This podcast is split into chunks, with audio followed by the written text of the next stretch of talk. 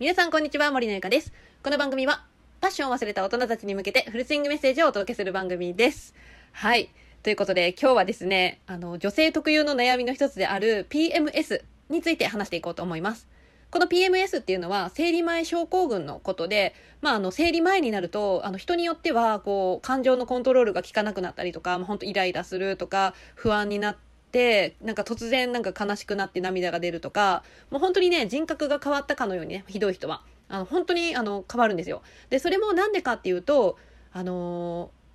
生理前って、これ何ですかね、あの、子宮の中で、この排卵がちゃんと行われている証拠だというふうに、あの、先生にね、聞いたらそういうふうに言っていたんですけど、実はね、私、先月、先月？先日？あの、その表情がすごくひどく出た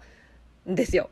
本当に、しんどいというかもうコントロールができない。な自分は一体何を言っているんだって自分で自覚はあるのに止められないっていうね、本当にね、しんどかった時がありまして、それによって、やはりね、あの、自分の子供たちとか、パートナーであったりとかに当たり散らして、わーわー言った時があったんですよ。ね、多分もうね、女性で、もう多分多くの人はね、あ、わかるって思ってくださる方はね、多いと思うんですよね。でもね、こればっかりは男性にはやっぱわからないんですよ。どう、いくらね、理解してほしいって思っても、だってそんなんなったことないから、わかるわけはない。でも、こう、わかりたいって思ってほしいっていうね、あの、女心があると思うんですけど、まあでもね、この PMS の症状で、私、本当にこの間しんどくって、で、なんかもう、普段なら起こらないようなことでも、カッてもうイラッとして、あの、強く言っちゃう。子供に対して強く言っちゃうとか、で、なんかもうこない、ね、パートナーに対してはもうね、本当に、やばかったな、あの、切れ具合。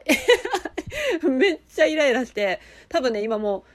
う、なんだろう、12年かな？結婚して12年経つんですけど、多分過去一ひどかったと思うんですよね。私のギャーギャーっぷりが。ね、本当になんなんて感じ。でもね、本当ね、あの、この PMS っていう症状は、私もあの時すごくひどかったので、その何日か後に、あの、ちゃんと婦人科にかかりました。先生に相談をしに行ったんですよ。うん。だから、やはりそういう症状が出てるっていうのは、あの、ちゃんと、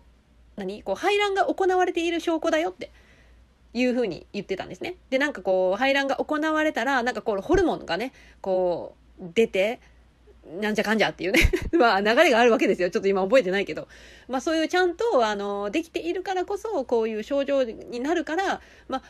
ね、それがま強く出る人と、まあ、弱い症状があんまり分かりにくいっていう人がいてでもやっぱりねその症状ってやっぱりね本当にしんどいだからこそまああの解決方法をね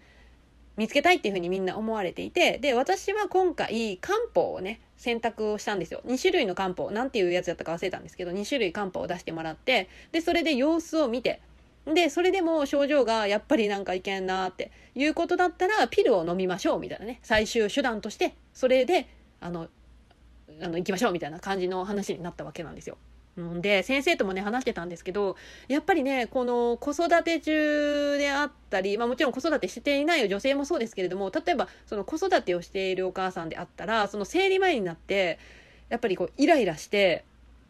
何子供に本当に強く当たってひどい場合には虐待にまでこう行ってしまうっていう人も中にはいらっしゃるんですって。中等症って言ってたかな。なんか本当になんか重症ですよねそこまで行くとね。でもね本当にこれってね、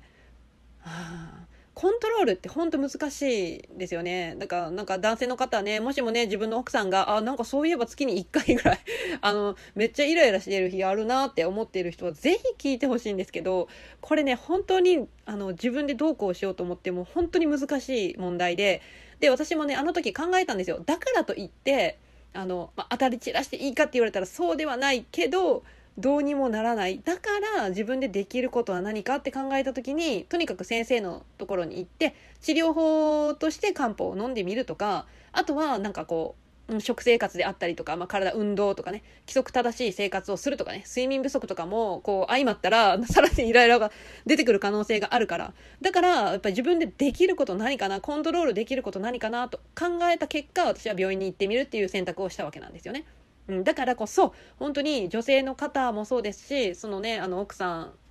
んでねそういうなんかイライラしている奥さんを見で旦那さんもねなんか戸惑うこともあると思うんですけどそういうねあの生理前にはもう本当に感情のコントロールが効かんのですよ。怒りたくなくてもなんか自分でなんか何言ってんのって自覚はあるんだけど止められんっていうねだから本当にねあのちょっとねこういうあそういう PMS っていう症状もあるんだなっていうことをやっぱり知っておいていただけるだけでも全然違うと思うしそういう症状が出た時はちょっと一回あの婦人科に行ってみるかとかね。ねそういうことを話し合いができたらね、もうより良くなるんじゃないかなとね家族との間のね関係性とかもさそのその PMS っていうのを知らずになんか今日母ちゃんめっちゃイライラしとるやんみたいなとかよりもああなんか生理前やけんイライラしとんかなってちゃんとこういうふうにイライラしているのにも理由がちゃんとあるんだよっていうことを知ってもらうだけでも家族間のトラブルとかね そういうのは未然に防げるとは思うんですよ。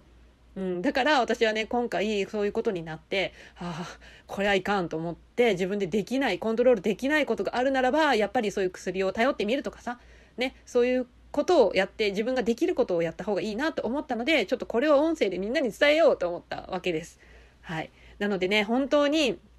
あの女性特有のこの PMS っていう症状もしも自分でね気づかないうちにあなんかそういえば私も月に1回そういう感情のコントロールができなくて旦那とあの衝突してしまう時があるとか逆にその旦那じゃなくてもあの子供に対してやっぱイライラをぶつけてしまうとかそういうことでね悩んでるんだったらやっぱりできることからやった方がいいと思うのでやっぱ病院に行ってみるとかね先生に相談してみるっていうのが一番まずできることやと思うんですよね。うん、なので、まず、まずできることで、そういうね、家族間とのトラブルを未然に防ぐっていうことをしていただけたらなと思います。私も、あの、やってます。はい。ということで、今日は女性特有の悩みの一つである PMS の症状についてお話をさせていただきました。はい。ということで、次回の音声でまたお会いしましょう。バイバイ。